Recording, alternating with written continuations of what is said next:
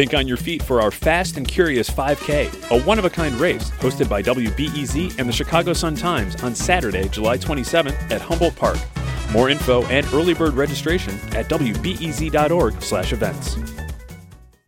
This WBEZ podcast is supported by Ravinia, with over 100 concerts under the stars this summer, including Daryl Hall and Elvis Costello, Norah Jones with special guest Mavis Staples, The Beach Boys with special guest John Stamos, Shaggy and TLC, Jason Isbell and the 400 Unit, the Chicago Symphony Orchestra, and more. Their 30 acre park is nestled in a gently wooded area.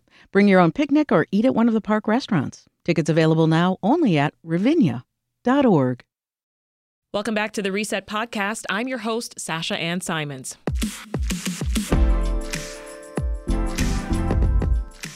Today, we hear from Illinois Congressman Adam Kinzinger. He was one of just 10 House GOP members who voted to impeach President Trump after the January 6th insurrection. And he's one of just two Republicans on the House Select Committee investigating that attack. On Friday, the Republican National Committee censured him and Congresswoman Liz Cheney of Wyoming, saying they, quote, support Democrat efforts to destroy President Trump. The RNC also called the events of January 6th legitimate public discourse. Last year, Kinzinger announced that he would not seek re election. He joins us now to talk about his future and the future of the Republican Party. Congressman, welcome back to the program. Well, thanks. Good to be with you. Representative Cheney said Friday's censure marked, quote, a sad day for the party of Lincoln. Congressman, is there room for any dissent in the Republican Party right now? I think that's an open question. I think certainly today, if you look at it, no. I mean, you know, the Republican Party would call values uh, is now basically supplanted by loyalty to one man and loyalty to falsehoods the fight is to get the party back to where truth matters. There's, I think, been a pretty significant backlash against the RNC, but we'll see if that stays. If the Republicans want to be a party of the majority of the future, they have to recommit or maybe commit themselves here now to truth and also to having a wide coalition. But it doesn't seem like that's where we're at at the moment. Given that, is there room for you in this party? You know, it's, it's a question I ask myself every day, but here's where we're at. We understand there's only two real major parties in this country.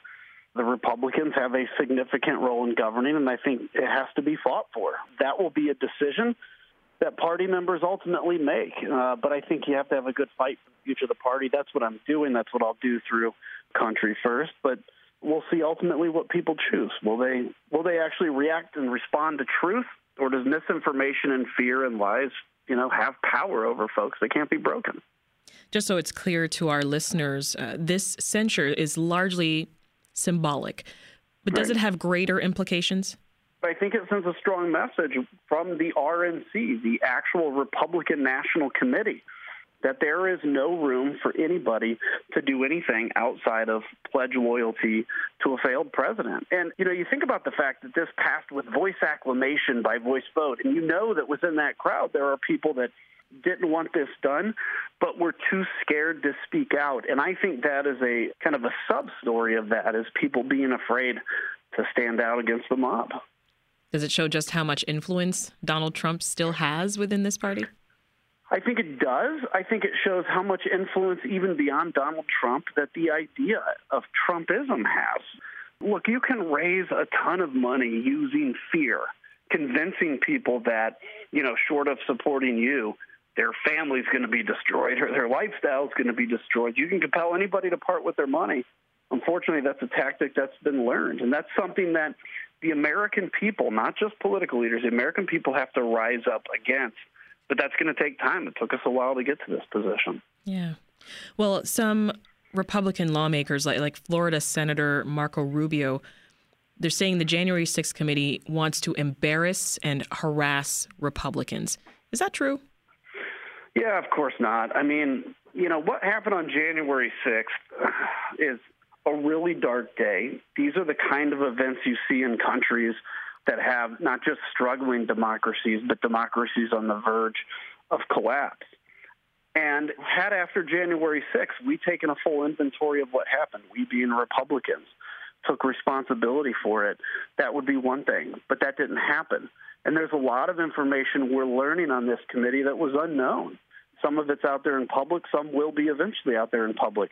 Our job is to get to the truth. My job is to make sure that in 5, 10, 20 years, the history books reflect accurately that day, free of the kind of conspiracies that we hear every day that change and are forgotten and then, you know, echoed. Can you share some of those unknowns or at least tell us the status of your work right now? Yeah, I mean, look, the status is that we are, you know, trying to connect the dots and we're having success in terms of what did the president know. I think a key question, which I can't answer yet, although we're getting some information, is did he suspect there would be violence? What did he know prior? Because that goes to the president's mindset. I think the bottom line is this the president abdicated his oath that day. He either sat watching TV and did nothing with indecision, or he encouraged it either way, it's an abdication of your oath, but that could be the difference between a criminal abdication or just a failure to do your job. Now, we're not out to do criminal prosecutions, that's up to the DOJ, but they certainly, I'm sure, will look at any evidence we put together and put for the report. You mentioned this briefly, Representative, but last January, in the wake of that Capitol riot and, and Trump's failed second impeachment, you launched your Country First movement. Tell us about that. Well, it's interesting. I launched it after January 6th and kind of was under the impression that, you know, we would be able to turn this corner quickly. And I'll be open and honest, dis- disappointed over the, any progress being made in the last year in terms of the party. But Country First has exploded. And the purpose of this is just to say, put your country over your politics. You know, politics is important. We're all going to have issues we disagree on. We've been disagreeing on the same issues for 100 years. But right now, democracy is at threat. We need to defeat toxic tribalism. We need to learn to speak together again, even with differences. And we now have over 100,000 members, and we have chapters in every state. And we're launching a mission now called Primary First. And the purpose of that is there are some people that live in Republican districts that will never have an opportunity if they don't vote in that primary to determine who represents them. It's a significant Republican district, and we're encouraging disaffected Republicans, Democrats, and independents to show up and vote in those Republican primaries because you may not like the choices, but certainly there might be a choice that actually believes in the Constitution. So we're going to be selective in picking those. They only work in certain states, but we hope to put the fear of God into some of these folks that think they can go out and just destroy the Constitution simply to win a job. So would you say Country First is, is also a response to rising extremism? Within the Republican Absolutely. Party? Yeah, it, for me, it was launched as a result of that rising extremism in the party, the, the lack of commitment to truth and it has morphed into that as well as people just wanting to learn to come together again and explore differences. So uh, I'm excited about what it's already done. I think this year is going to be even more explosive, even more effective, and I'm pretty excited about it. And the, the website, by the way, is country1st.com. I'd encourage people to look. Representative Illinois' legislative map was updated in October, and your district it actually changed quite a bit that month is when you also announced that you wouldn't seek reelection. Why? You know, it's a combination of things. Obviously, and, and I think we need to be clear gerrymandering is a problem in this country. Ten years ago, I was drawn in with another Republican member of Congress that I had to run against. That was done again this time. But I've also been in Congress at the end of this term 12 years. And I look at it and go, you know, we're fighting these same battles in the party where can I be more effective at fighting those battles? And I think we have to go on a broader stage, not just you know from a, a, a significant and important corner of Illinois, but take this national, take this fight national. And it's always been kind of a conflict between running again for reelection and then also fighting to destroy the toxicity in our politics. So for me, it was the right decision, and I just had a, a new son born three weeks ago, and I couldn't be happier oh, about my decision to move on from this job. But I'm not going away in politics. Congratulations on that. Thank you. Thanks. You you've been a congressman since 2010. I wonder why you got into public service though in the first place. Yeah, it's a good question. So I got back from Iraq and uh, announced my candidacy pretty much right after that. And it was because I actually believe in what this country stands for, what it does. I believe in its role around the world, even if we disagree on some of those details. You know, America has a, pl- a really important place, and, and we've changed lives beyond our borders, you know, repeatedly. You think of the people behind the Iron Curtain. And I looked at that and go, look, if I'm willing to fight for my country on the outside, I'll fight for it on the inside. And I remember thinking to myself, I'll be willing to take a career ending vote if it's the right vote to take. And unfortunately, not many people are willing to do that. I thought my vote would be something on some kind of a financial reform or something that's tough. I had no idea it would be just defending democracy at its base instincts, but it's a, such an important fight. And uh, yeah. there's moments where you feel discouraged, but I, I'm just as committed, if not more, to defending democracy in this country than I've ever been. Mm-hmm. Well, aside from being a new dad, what do you think is is next in your political future? I've got a year left in Congress. I'm going to focus on that. Obviously, my main focus is the January 6th committee and getting information there. In terms of anything that comes next, I'll leave that door open, but I'm not sitting around plotting. I mean, for me, I think there is always benefit for people in politics to take a little bit of a breather sometimes, to reset their kind of focus and expectations and be able to come in with a fresh view. But I intend to, to not go away. I think uh, not for me, but for the country. We need people that are willing to speak out, and unfortunately, uh, that seems to be far and few between today. Well, you we know that you've said before that you are worried about the role that Trump could play in the upcoming midterms. Last week, you actually urged Democrats and independents to form a quote uneasy alliance with anti-Trump mm-hmm. Republicans. How would that work?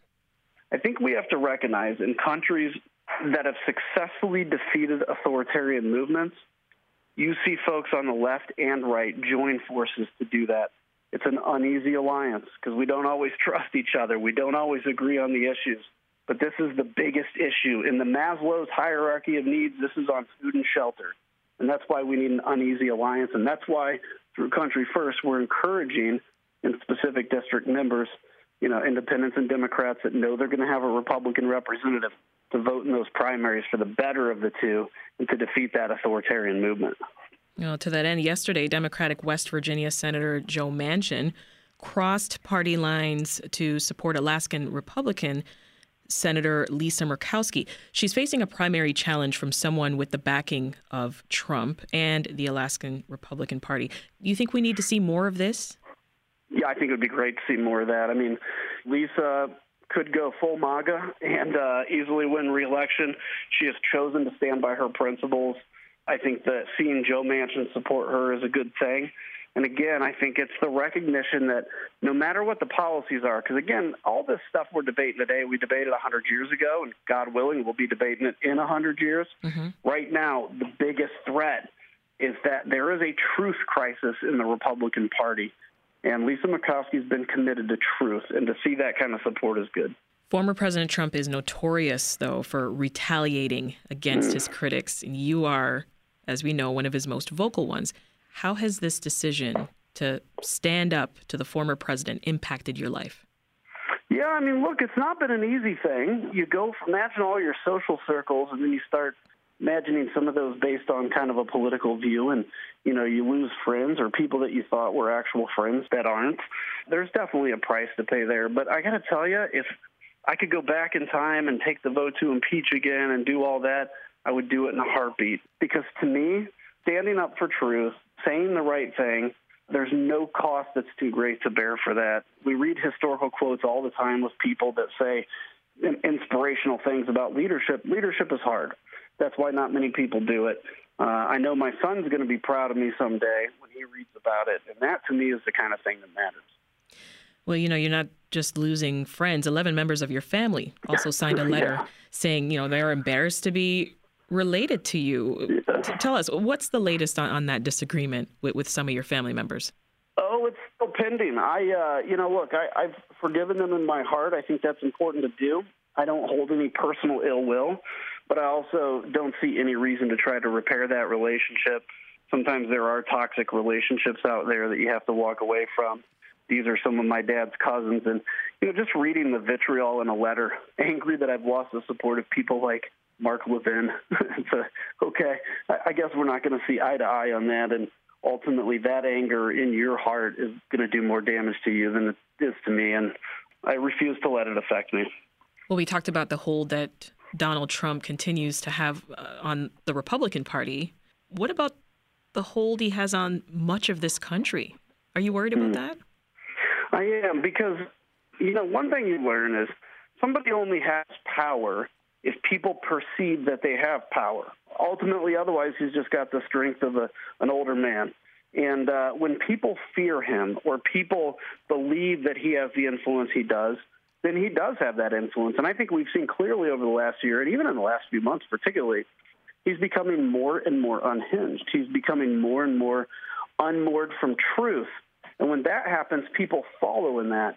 And if we get to a point in this country, which we're close to, if not there, where we don't have a common set of beliefs and facts despite our differences, it's hard to self govern. These are the kinds of things that destroy self governance because we're learning now that governing yourself is actually really hard work. Well, when you think about the future of democracy in this country, what comes to mind? There's a great book I recently read called How Civil Wars Start. And if you look at what leads to civil wars in other countries, and it's not, you know, the blue against the gray, north against the south, it's militias and violence and targeted hits if you look at what it does, it's when people begin to divide themselves by race, by ethnic identity, they begin to to become communities, or they begin to surround specific individuals. And I worry that there could be a moment in this country that explodes in violence. And so I used to not talk about it because I feel like maybe it's a self fulfilling prophecy, but I actually think we have to be aware of that to stop it now. Because if you see stories of people in Bosnia, for instance, or Iraq after the U.S. invasion, when civil wars broke out, they never saw it coming. We need to see this coming and stop it and form that uneasy alliance.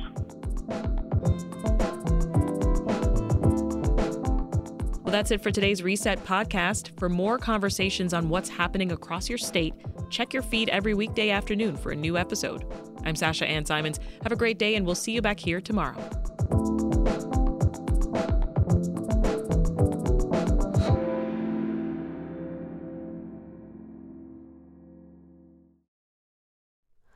Hi, it's Terry Gross, the host of Fresh Air.